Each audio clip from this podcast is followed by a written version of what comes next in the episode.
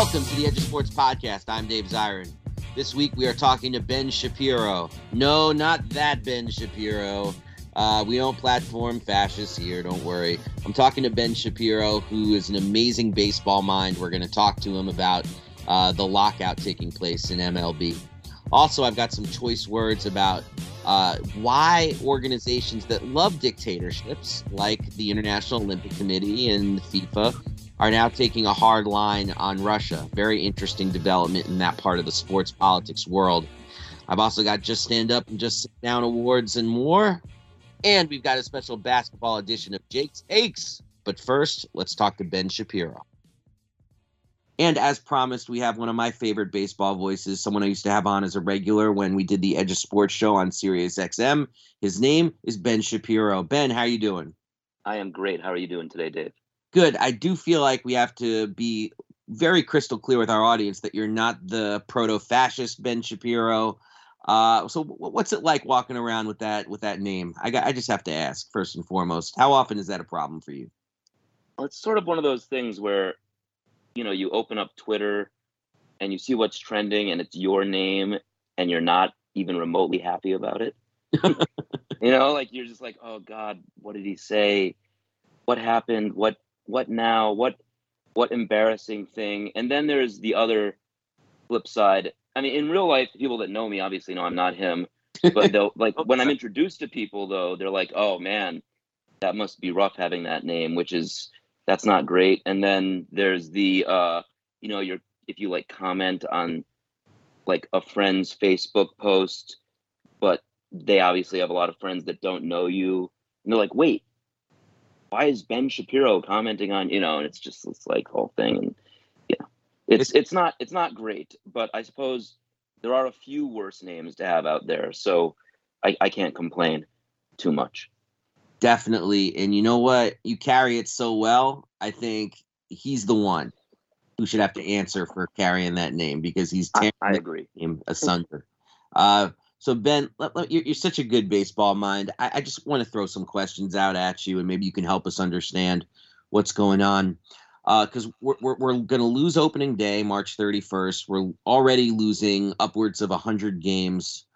Um, are you surprised that it's come to this actually losing games because we heard about this all winter but i know a lot of smart people who are like okay they'll come to their senses there's too much money at stake are, are you surprised it's come to this well when as as you referenced already when it first started back in early december i didn't think we would lose games i figured there's a lot of time left and uh, clearly no one wants to lose games so they'll get something done. But as we started getting into January and you saw this sort of, you it wasn't like there were these, you know, wire to wire negotiations going on or anything like that.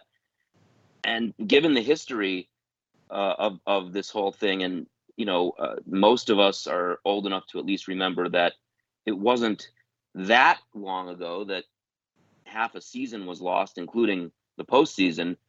You realize that it's not impossible. You know it can happen. It's happened before, and it it had happened prior to 1994, never to such an extreme.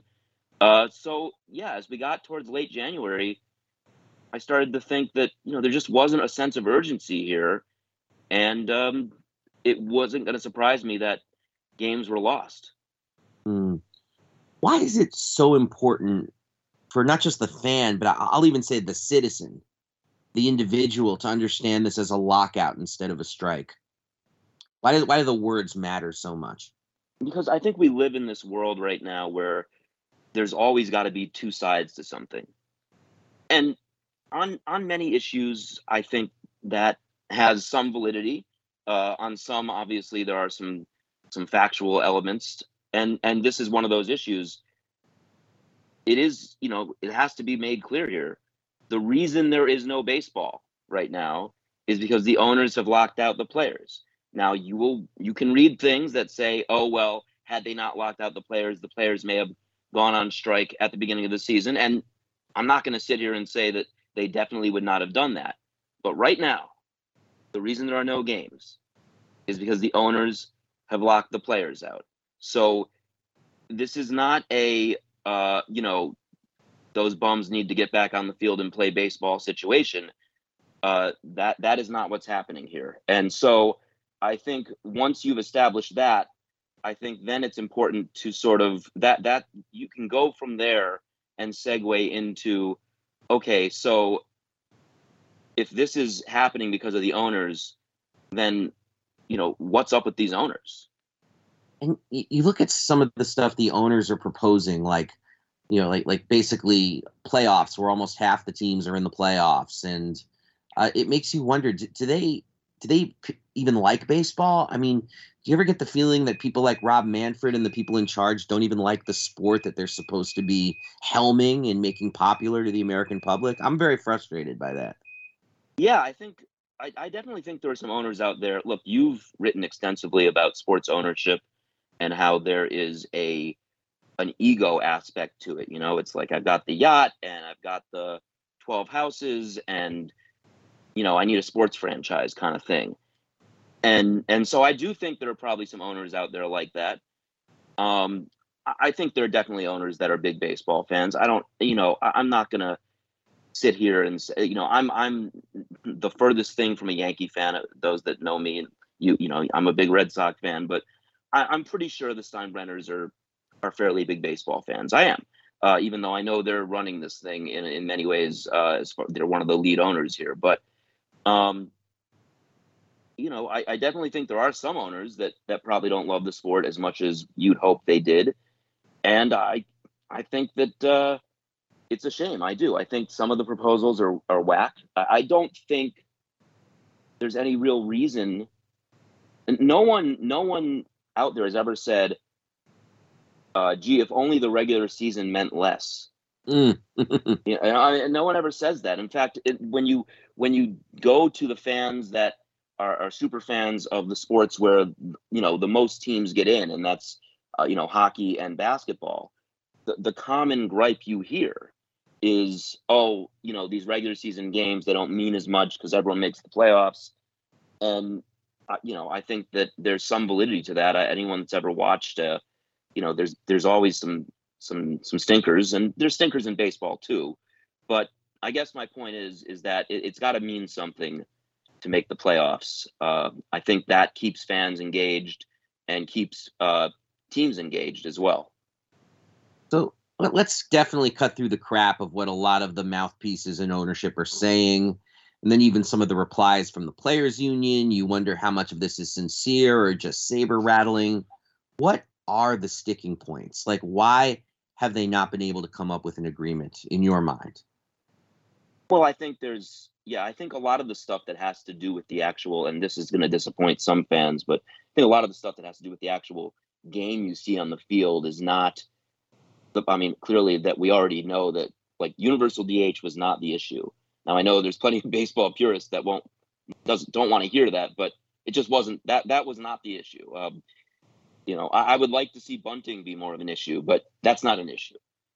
Um, this is about arbitration time. This is about league minimum salary. This is about luxury tax, and this is about tanking. And those are the issues. And you know, I think for fans of teams that tank, you know, I mean, if you're an Orioles fan, uh, and you know you're somehow not on the player's side that's just odd to me. mm. Because the players are trying to put in clauses that would make it more difficult for your favorite team to go out and basically say, you know what, we're going to deliberately lose like 100 to 120 games this year, wait until you see our draft pick. And by the way, because of revenue sharing, uh, we're going to still clear probably a handsome profit, but of course, no one really knows for sure. Right, because they're not opening up the books. Right, which I think to me is to me that is the end all be all of this entire debate because I look, I get that you know people are going to harp on what you know the players want a higher minimum salary. The minimum salary is I think five or six hundred thousand dollars a year. They want it closer to seven hundred thousand dollars a year. The average person hearing that is like, I don't care, and I get it. You know, no one is worried about like Chris Sale putting food on the table for his family or paying rent nor should they be.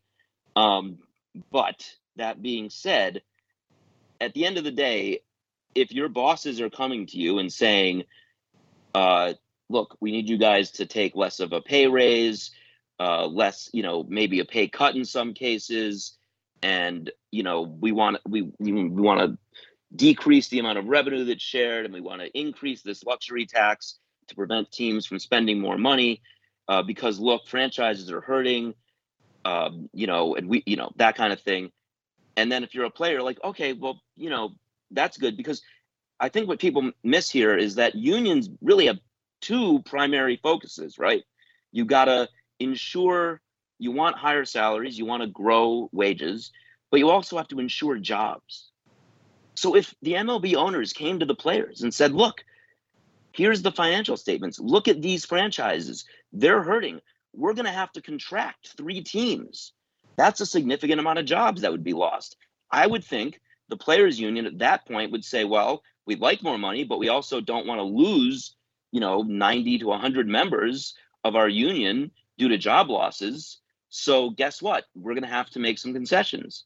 But unfortunately, the owners won't ever show them that paperwork. They just want to cry about how poor they are while they're getting tax dollars for stadiums and you know tons of revenue from naming rights for the stadiums that they got paid for by the taxpayers and then they get the concessions and then they get the massive TV contracts and then they get the money from the sale of all the merchandise and all that stuff and they don't want to show you those financial statements so to me that is the height of of the problem that is that is where the problem lies you can't have an honest negotiation if one side isn't isn't being open and honest everyone knows how much the players make right I mean, we we read about it all the time you read about how you know this guy got a $300 million deal and this guy got a big deal. We all know how much Mike Trout and Max Scherzer and Mookie Betts make. And, you know, that's well documented. But we don't know how much profit the Yankees make. We don't know how much profit the Pirates make, even though they don't draw particularly well. They don't win a lot of games. They don't know how much profit the, the, the Rays make, who don't draw very well, even though they put a very good product on the team, on, on the field, rather. So mm-hmm. those are that's that's important. That that's where that's where the issue is as far as my, my vantage point is no and i just to ask you a question from from the bigger political perspective i mean it, it's difficult first of all not to delink what you see the baseball owners doing from a broader culture of corporate greed and one percentism in the united states. And it's also difficult for me and this is where i want you to tell me if you think i'm, I'm wrong or anything like that to it's hard for me to not want to see the players hold together, not just because I, I, I, love baseball and I believe in what they're fighting for, but also because I think it can be very inspiring to people in other parts of the labor force to see a union actually stick together and and get a victory in these difficult times. Do you think that I mean you know I think that sports and baseball can have that kind of ripple effect, but I'm curious if you share that. No, I do. I share it, and I think that uh, right now, I mean, I think you mentioned this maybe, but I think the the baseball players can, you know, I mean, they can just look at what's happening at Starbucks, right? Yeah. I mean, they don't have the same kind of financial cushion the players have. So, you know, we we know it can be done. Um, I think the other sports unions are definitely watching this because uh, win or lose on this deal, the baseball union is still, in all likelihood, going to emerge as the strongest of the four major sports uh, unions. Um, they, they always have been. So I think they want to maintain that. I, I, think the players are probably going to stick together. Um, I, I, feel pretty good about that. I, I, think the other thing that's so ironic is that, you know, these teams that are crying poverty in all likelihood, uh, you know, teams like the Orioles that, you know, teams that don't draw well, teams that have been losing a lot, those kind of teams, they exist though because of something that uh, most right most people on the right in this country would call socialism, which is revenue sharing, right? I mean, mm-hmm. you know, mm-hmm. the Yankees don't keep every cent they earn.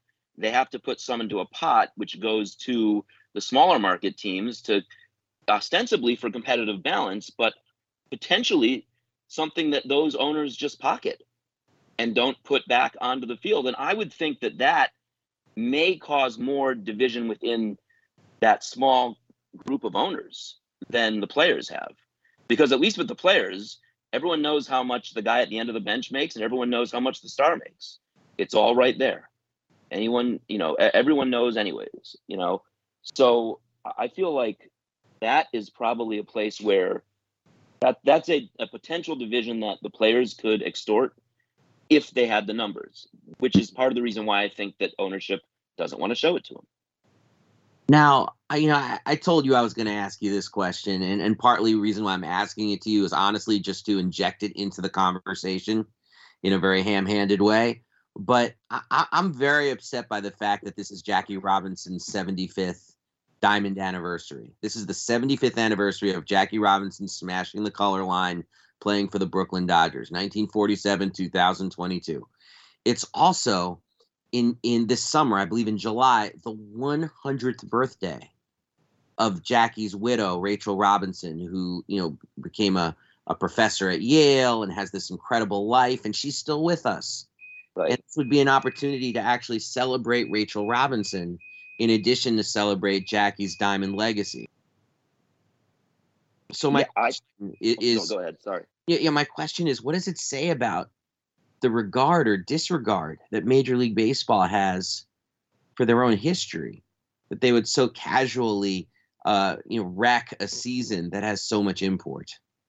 Well, I think if you thought that that was going to be the thing that ultimately brought the two sides together, that was probably a little bit much to hope for. Yeah. But I do think that, look, I have a feeling that that exists in the back of the minds of some of the more savvy owners. I, I do think that that's something they know. First of all, you know, uh, sports ownership in general is not a, a big, you know, it's not a big club, right? You've got the MLB franchises, you got your 32 NFL franchises, you got your NBA teams and your, and your NHL teams. Everything after that is is much more minor.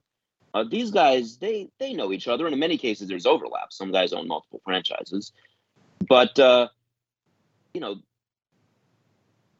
everyone's watching what's going on in the NFL right now. You know, it, you know, everyone's aware that that race is an issue in mm-hmm. all sports, in in, in all of our our society, of course, and sports reflect society, as as you know know all too well. I have a feeling that there's owners that know in their back of their mind, like, you know, not going to be good if we're into the middle of the season and we have to do this oh yeah, we're gonna rush through the season, and also we're gonna rush through this 75th anniversary of Jackie Robinson too. But everyone come on out and celebrate. It's gonna look a little. It's not gonna look so good, and they will do their best to make it look as good as possible, as they should, by the way. Um, but yeah, it's it's not ideal. Uh, you know, uh, I do think that uh, you know I think the players are probably aware of it. Most of them, uh, all of them are aware uh, you know, to what level it has meaning is is probably varied because there's so many professional baseball players out there from so many different backgrounds now. Um, you know, surely they all know who Jackie Robinson is. They all know what he did, but you know, I would think that that may mean something different than it does to Jackie Bradley Jr. versus maybe you know Max Scherzer. Mm. You know, I, that, I don't, but uh, that's and that's not to say anything bad about Max Scherzer. He might, uh, you know, he, he could. Be, it just it just is what it is. I think it, it just there's a it, it's personalized at a level that you know can't always be quantified by looking at Major League Baseball as some monolithic group of players. I don't know anything about Max Scherzer. I'm, I, I you know, I'm sure he's great, and I'm sure he's, you know, he might be very, very into Jackie Robinson, but I'm saying from like a personal standpoint, like your experience coming up as a Major League Baseball hopeful. I would think for an African American person in this country, Jackie Robinson probably is slightly elevated beyond maybe everyone else. Um, but you know, that's that's still going to be personal from player to player. I think. Well, uh, Scherzer's been uh good on the union stuff. I will oh, say. Oh no, he's great. That's what I mean. I, I, I just, I just I, he was just a name that jumped to mind, probably because I have been reading about the union stuff, and he is front and center in that. And like I said, I think you know he's great. He got himself a heck of a deal. Uh, you know, I think the Mets are, if they play, are in a very good position going into this year. Um, but you know, I'm just saying, you know, from the standpoint of like what Jackie Robinson means to an individual personally, I think it would vary. Um, you know. Well, I also hope, and again, I don't know anything about this, that Max Scherzer would look at his own incredible salary and realize that like the talent of non-white athletes built this incredible oh yeah uh, cash machine. well, not to mention the, I would hope he recognizes that. Not just the talent, the actions. You know, you got Curt Flood too. Yes, so exactly. Um, you know, I mean, there's there's a lot. Roberto uh, Clemente, Roberto, Roberto Clemente, Clemente so sure. union. I mean, it, it, it's it's so it's so important. Like, if, and if you realize and respect the contributions, then Jackie Robinson Day. Like, I, someone uh, tweeted me that if there's still the lockout on April 15th, players should gather in front of stadiums and do their own celebrations of Jackie that Would be, that would be pretty cool. I think that that would be the kind of thing that, and you know, I mean, I think that would be something very good. I think I do think the players have more. I feel like there's more public empathy towards the players now than I did back in 1994. Agreed. Um, but I think it's because, and I do think it's because, um, you know, there's so much coverage from so many media outlets, but you you really do have to sort of look around to find anyone really really coming on. You know i mean there's varying degrees of pro player enthusiasm but there's just not a ton of empathy for the owners on this one. I think the biggest mouthpiece out there pro ownership is probably chris mad dog russo. I, you know i mean yeah and that's um, and that's not something you brag about well, and, and yeah, we MLB, and he's got a show on MLB Network, and he even said, you know, I mean, of course, people are going to look at that, and I mean, of course, and of course, they are going to look at that, uh, obviously. Um, so, you know, how much of it's genuine and how much of it is just him, and he's always delighted in sort of taking the alternative view. I mean, he is, to an extent, a contrarian. So, how much of it is his shtick, and how much of it is his genuine, heartfelt you know desire to back ownership and how much of it is his job security i'm not sure what the ratio is there. But like i said i you know i struggle to find you know too many uh, you know you can find columnists saying like both sides have to get it together but you can't find many just lambasting the players and taking the ownership side. But you can find a lot of people out there not happy with ownership right now. So i do think that the players have more leverage from a public standpoint than they have in the past.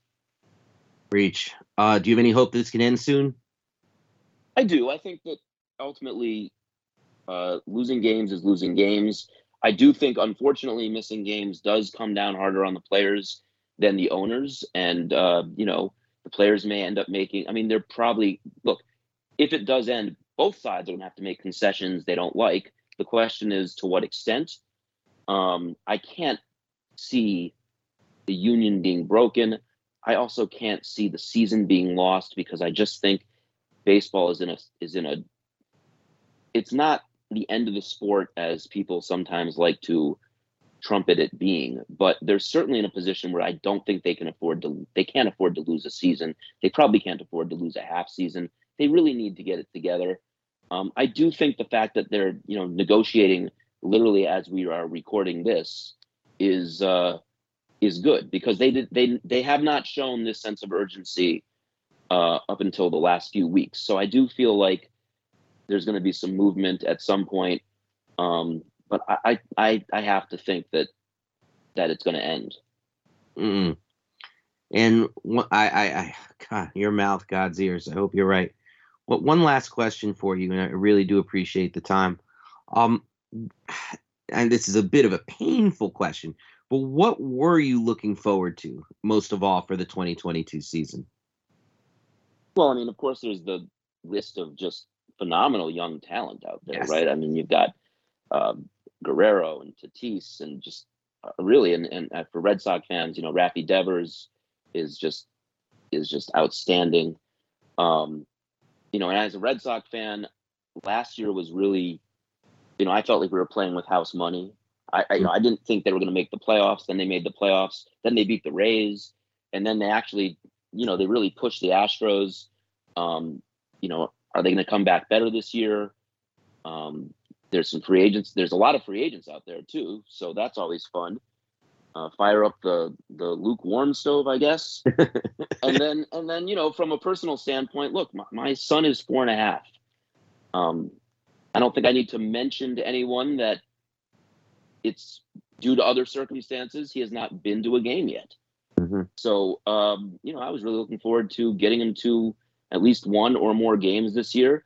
And even though I am a Red Sox fan, I was actually looking forward to seeing what this Mets team was going to do because I think that you know, I mean, adding Scherzer. I mean, I, how can a team with Scherzer and Degrom not be highly competitive? Right? I mean, that that's you know, that's interesting. Yeah, that that in and of itself is very interesting. I love that. Um, I will just say for myself that you know, even though because of where I live and my son, I'm an Oriole. I'm I'm into the Orioles. I know it's it's very sad but they have some young talent. You know, they have the best minor league program in the in in the baseball, as judged by every outlet. Yeah, no, there's, there's talent coming up. There's so much talent coming up. We were excited to check that out. My son, who's 13, got really into baseball actually during the pandemic, and so right. to see that kind of wrested away from him right when he's really feeling it and getting excited and ten dollar seats to see the Orioles. You know, yeah, right. I mean, that's a know, good can, day right there. That's a fun go. And great, it's Yards is still a great ballpark. So yeah, they compete too. Right. So it's it, so even like if you watched them last year, I know nobody did, but like even when they were playing really good teams, they would compete and play hard, and so it was always fun to go to the park. We went to something like six or seven games last year. Like I said, it's like it's actually affordable. Right. And so to to have because they're the Orioles. And so to I don't know, it's it's it's just a serious letdown at a time where I think given the news in the world, we could all use a little lift. So and I, I, wonder if that's also why, and because I agree with you with your analysis, I wonder if that's also why there's uh, a, a definite feel of a lean towards the players among the general public. I, I do think that look, people like uh, you know, even just you know, baseball. The casual fans, right? They're into it at the end and they're into it at the beginning. They like the beginning because it's sort of like spring and it's this thing and it's new and people, you know, go and then and then you know, obviously, I think the more casual fans probably fall off as the season progresses, and uh, and then you know I think they come back the ones that are fans of the teams that make the playoffs, of course, and then they're into it at the postseason. But and then the diehard fans are, are willing to you know tune in the whole year round. You know and for the orioles i think orioles fans have got to be sitting, sitting there and thinking to themselves like you know are we sort of the next incarnation of you know fans that just tuned into baseball may not know this but the astros lost 100 games three seasons in a row at one point not too long ago and then built up the best farm system in major league baseball and have been highly competitive ever since and uh, and so are the Orioles positioning themselves to be to make a run like that? And um, you know, we're not going to know obviously until they they get on the field and play games. Can't find out unless they play the game. So, uh, Ben Shapiro, thank you so much for joining us here on the pod. Is there anything we're missing, first and foremost, that you want to add that we have not covered? Uh, no, I think we're good right now. I think we're doing. I think this was a, a good segment. I, am more than happy to to come back on and uh, talk baseball and maybe even baseball, non lockout baseball with you. Heaven forfend. And one last thing, just because I ask everyone this, Ben, I know you're very busy with with fatherhood and everything that that implies, particularly during a pandemic. But what music are you listening to these days? God, I'm barely listening to music these days. I should listen to more music. I, I do listen to. Uh, I keep up and listen to the Foo Fighters, uh, my probably the one in my in my opinion like the one great modern like mega rock band still going that's not like super old like the Rolling Stones obviously um but they're probably the the biggest modern label and I I've I've always had a soft spot I've always listened I grew up listening to you know a lot of like old school like hip hop so like I always listened to like Public Enemy and Tribe Called Quest and De La Soul if they were actually available to stream and that kind of stuff. Wow. Well, you know what? That's good enough for me. It's it doesn't have to be the hippest, latest thing around the pike. It's whatever give, puts your soul at ease. That's the great thing about music. I've been listening to Terence Trent D'Arby nonstop, and that album came go. 30, 35 years ago. So who am I to say? but Ben, thanks so much for making the time. Really appreciate it. My pleasure. My pleasure. I'm happy to come back on. We'll be in touch. Cool. We'll be back after a quick word from the sponsor of this podcast, The Nation Magazine. We'll be back right after this, but first, a quick word from the sponsor of this podcast, The Nation Magazine. Okay, look, the need for independent journalism has never been more important, and The Nation brings it each and every week like they've been doing since 1865. I'm serious. This is what you gotta read. It's The Nation magazine. Go to thenation.com slash subscribe. And please never forget that when you support The Nation magazine, you are also supporting the continued existence of this podcast. So please subscribe. Go to www.thenation.com slash subscribe. And now back to the Edge of Sports podcast. And now I've got some choice words. Okay, look, it's been surprising, if not downright shocking, to witness how rapidly the institutions that rule the sports world have entered the fray in opposition to Russian President Vladimir Putin's invasion of Ukraine. Just days after the invasion, the International Olympic Committee called for countries involved in international competition to, quote, not invite or allow the participation of Russian and Belarusian athletes and officials. It said its goal was, quote, to protect the integrity of global sports competitions and for the safety of all the participants. This is surprising, considering that the IOC never met an autocracy it didn't love, including Russia, which hosted the 2014 Sochi Winter Games. The International Paralympic Committee, after an outcry from participating countries, reversed course and barred Russian and Belarusian athletes from competing in the Paralympic Winter Games in Beijing. FIFA, soccer's global governing body, took an even harder and to soccer mad Russia undoubtedly more painful stance by banning all Russian and national club teams from international competition and kicking out the Russian men's national team from their World Cup qualifying games. Poland, Sweden, and the Czech Republic, independently of FIFA, all refused to play Russia in World Cup matches. Then the National Hockey League, not exactly known for its political spine, announced that it would cease running its Russian language social and digital media sites, as well as severing its ties with Russian business partners. What has driven these actions by sporting organizations? They are, let's remember, cartels whose politics have ranged from uncaring to downright reactionary.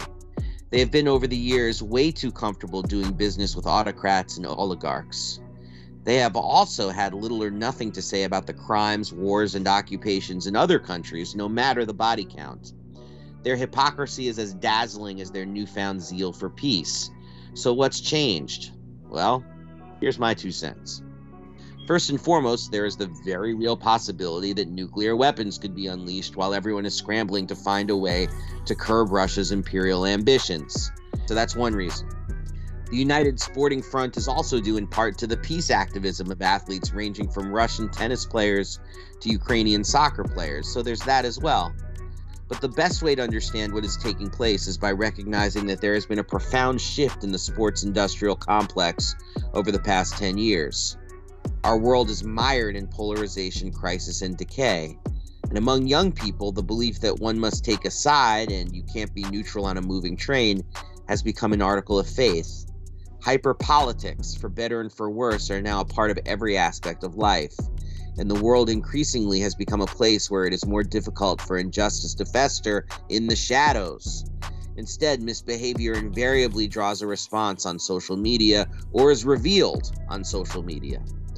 The young audience that has driven this cultural shift is also extremely desired by sports organizations that fear their own aging audiences signal the future obsolescence of their product. When people insist that sports organizations stand up for human rights, these organizations feel the pressure in their pocketbook and in their own existential fears for the future. In short, it is far more difficult for them to hide. The athletes themselves, many of whom are of this generation, have led this shift in the traditionally conservative, staid world of sports. The example of athletes who have spoken out over the last decade, including, of course, uh, former NFL quarterback Colin Kaepernick, has had a molecular altering effect on the sports world when it has left the IOC, the IPC, FIFA, and the National Hockey League attempting to catch up.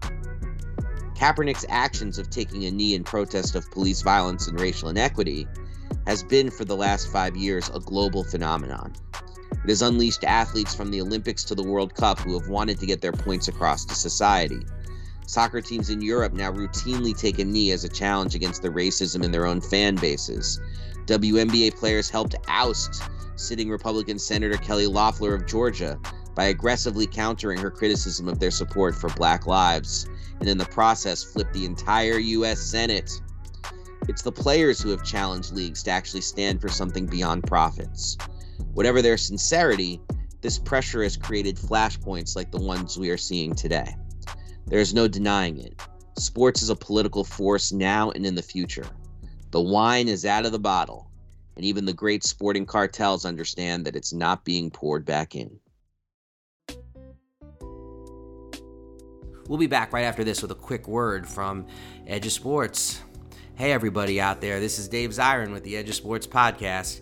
People got to know that we put this podcast on with elbow grease and and bubble gum on a weekly basis. And we're proud of the work that we do. We love it but we can't do it without support from you the listener. So please go to patreon.com slash edge of sports pod and support the podcast. That's patreon.com slash edge of sports pod any little bit you might give to support the podcast actually makes a huge difference to the work we're trying to do.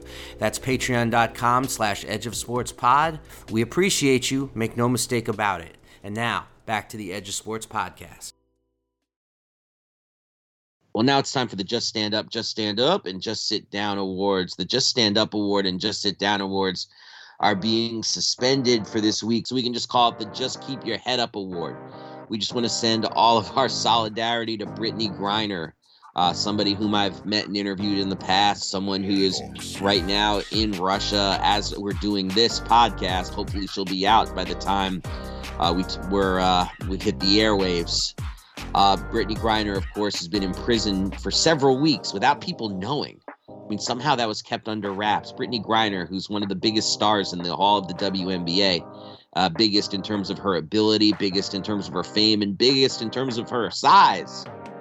And so her disappearing for two weeks, you think it would have uh, gotten out somehow, but apparently everyone was trying to keep it quiet as they were trying to negotiate behind the scenes to make this go away. But Russia claims that she was found uh, with uh, cannabis oil, uh, you know, that you vape with, and that violates the, the drug laws of Russia.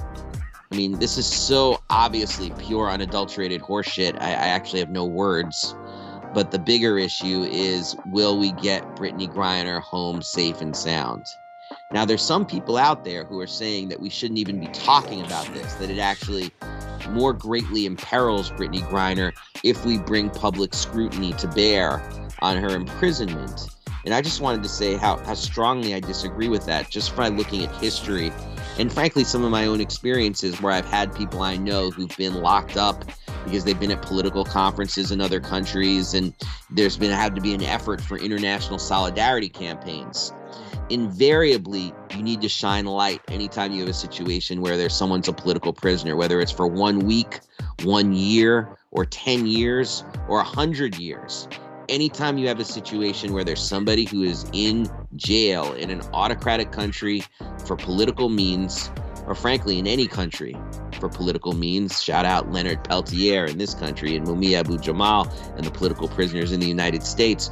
But the bigger issue is that you have to shine a light on what is taking place. You have to drag this into the sunlight because this kind of oppression it takes place in shadows. That's where it's comfortable, that's where it festers, that's where it grows. So I will say it loudly and proudly from the mountaintop. Free Brittney Griner. Hopefully, by the time you hear this, she'll be home. We are back with the part of the show that everybody seems to be missing, the part of the show we call Jake's Takes. You might have thought we were done with Jake because of the end of the NFL season, but the incredible uproar from the Edge of Sports podcast audience for more Jake has overcome me. So, We're back with Jake Zirin. He also knows a ton about the National Basketball Association. How you doing, Jake? I'm good. How are you? Doing great, doing great. Look, uh, there's only one question I really have for you as we start our period of talking about the NBA instead of the NFL. And that's look, we're in the March already. Who do you see emerging from the Eastern Conference? Who do you see emerging from the Western Conference? Who do you think's going to uh, make it to the NBA championship? You see, the ta- the amount of talent and the amount of teams that are really stepping up these past couple weeks has been just phenomenal. I mean, the the Celtics have I have had this random uproar, like like they were like on the Wizards level. Now they have a better record than the Cavs. They're the five seed right now, so they're doing really well. You know, you have the the 76ers who, you know, they've always been doing well, but they're the 2 seed right now. And they just got James Harden. They're on a 4 0 record. He's been balling out. Tyrese Maxey's been balling out. Joel Embiid's been doing his thing. Love Tyrese Maxey here on the Edge of Sports podcast. The Miami Heat, they don't even like have the best roster on paper, yet they have they're three games ahead of the number two seed. And they have Victor Oladipo coming back. Victor Oladipo coming back tonight or on Monday. And then, you know, I'm only talking about the Eastern Conference right now. You know, you go to the West. The Whoa, last... before you go to the West, you mm. didn't mention the Brooklyn Nets. Do you not, not see them as being in that mix? They're 500 right now, and they are. I mean, they're three and seven in their last 10 games. They, My buddy Etan Thomas says none of that matters if Kevin Durant's healthy come playoff time. You know, I, I could see that, but I, I really don't think that they're gonna truly succeed in the playoffs because if they're gonna stay somewhere within this six to eight seed, even like five to eight seed, they they are automatically not they're not gonna be a home team. They're not gonna they're gonna be facing a really good team. Because the top four seeds right now are the Heat, 76ers, Bucks, and Bulls. All those teams, they're three and a half games apart. Can they we just make the point though that the Bulls are something like one in 14 against the top seeds. It's like some crazy number. They will step it up once it comes playoff time. I okay. guarantee it because they have been injured. They've been injured. They haven't really had all their guys all together. And then when it comes playoff time, they're going to be healthy and they're going to be really scary. Okay, so if you had to pick one team, and I'll let you switch on this as the weeks go on and the Jake's takes continue to develop NBA style, but if you had to pick one team right now to come out of the Eastern Conference, who would it be? 76ers. Ooh. The team I picked last year, if you remember. Last year, they didn't have James Harden. Very true. And James Harden is going to get his ring. That team looks so scary with James with like Tyrese Maxey has really oh like he's been amazing. It's so funny because Harden coming has actually increased Maxey's firepower. Yeah. Which I, I, find really exciting. I love it when great players make other players greater instead of actually pull away from their from their usage rates and uh, statistics. But, That's what makes a great player, by the way, when you make the people around you greater. Yeah, I mean, when you look at just the the amount of chemistry that there is already between James Harden and his team, it just it, it, it, it it's really phenomenal how, how well they've been playing already. Like it's like they've been with each other for like three years. Like it's just it's crazy. So yeah, I have the 76ers coming out of the East. Okay, sounds good. And you know what? At this point in time, I agree with you. Uh, the Western Conference very tricky because Phoenix has been balling out all season. Uh, as of this conversation, they just won a buzzer beater against the Knicks with a Cam Johnson 28 foot bank shot. I mean, 38. Like that was. He's so good. He's yeah. He's a talented dude. Come on. But the point is, is that Chris Paul's out for a long time. Yeah, which is gonna that's gonna take a huge hit on this team, because like before him, I know they've like had like a bunch of people step up like these past couple like past couple seasons like a bunch of people have truly like evolved into mm-hmm. better players, and that's including Devin Booker. Devin Booker, DeAndre Ayton, you know, Mikal Bridges has looked good. Cameron Payne is out, out, out of nowhere. Like, it looked like it was the end of his career. Like, nobody knew him except then, like, a big dance video came out with him and, with him and, um, him and Russell Westbrook and OKC. That he went to the Bulls was literally terrible. And then went to Phoenix, he's had this random uproar of just like being a really solid bench player. Like that team it, it's it's really good. But like without Chris Paul, you know, it's going to be tough to hold that number one in the Western Conference, and I don't have them actually being uh, coming out of the West, even with Chris Paul. Wow, even with Chris Paul. So, you know, the other great teams, you've got the Golden State Warriors, people are talking about. You've mm-hmm. Uh, got a couple other squads who look frisky. There's question marks around teams like the Denver Nuggets if Jamal Murray comes back. Uh, you guys are going to call me so crazy. I just know it. Oh, my goodness. Who do you have coming out of the West? I have the eight seed. What? L.A. No Clippers. Way. Whoa. LA Clippers are coming out of the West. Mind blown. How? J- explain and justify. They have been amazing these last like week and a half, two weeks and Paul George and Kawhi Leonard are going to be back before playoff time. So when both of those guys are back with this stacked of a roster, Norman Powell, Robert Covington, they just traded for. Those two are great, are, are, are really solid players. You also have Reggie Jackson, who has Lights also yeah. he's, he's been doing so much better lately. This is the best season of his career. He's like in his thirties, I think. They like they have they have a really talented roster, and they don't even have their two best players right now. And when those two come back I think they are going to be so scary, and I think I could really see them coming out of the West. You really have blown my mind with that pick. I'm serious because one of the things, Jacob, that you taught me about during the NFL season, and you always checked me on, were two words, and I was very impressed that you used these two words. Frankly, is you would always talk to me about recency bias. Are you suffering right now from recency bias in your love for the Clippers? Well, that isn't really that isn't recency bias. You you I don't you're not using like the term recency bias correctly. Hey, recently bi- recent recency bias isn't like thinking like because this isn't this isn't just like a take that's going on uh, like right now. No, it's a unique take, but you said literally. Uh, it's the last couple of weeks or the last week or two, so that makes me wonder if it's recency bias. Yeah, and I it's not because I, I truly think that they that they're gonna keep this up, and if they do keep this up, they could be like the sixth seed by or the seven seed even. Like if they're the seven seed and they face the Grizzlies, I think they're gonna beat them.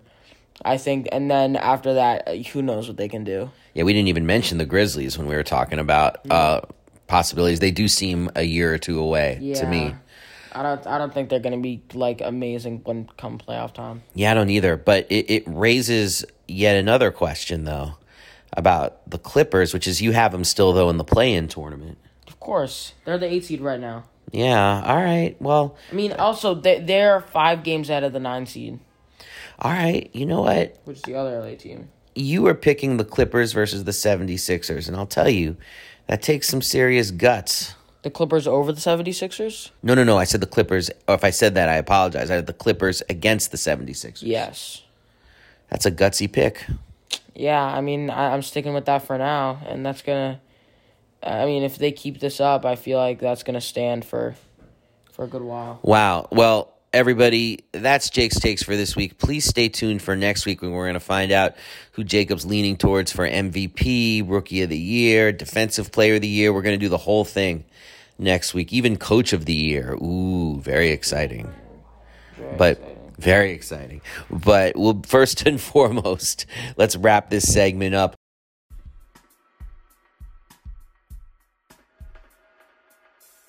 Well, that's all the time we have for this week on the podcast. Thank you so much, Ben Shapiro. Again, not the proto fascist Ben Shapiro, for coming on the show. Thank you so much to everybody out there listening. Thank you to my producer, David Tigaboo. Thank you to our sponsors at The Nation Magazine. If you like this show, please tell a friend, write a little review, spread the word, do all those good things. For everybody out there listening again, mask up, stay frosty. We are out of here. Peace.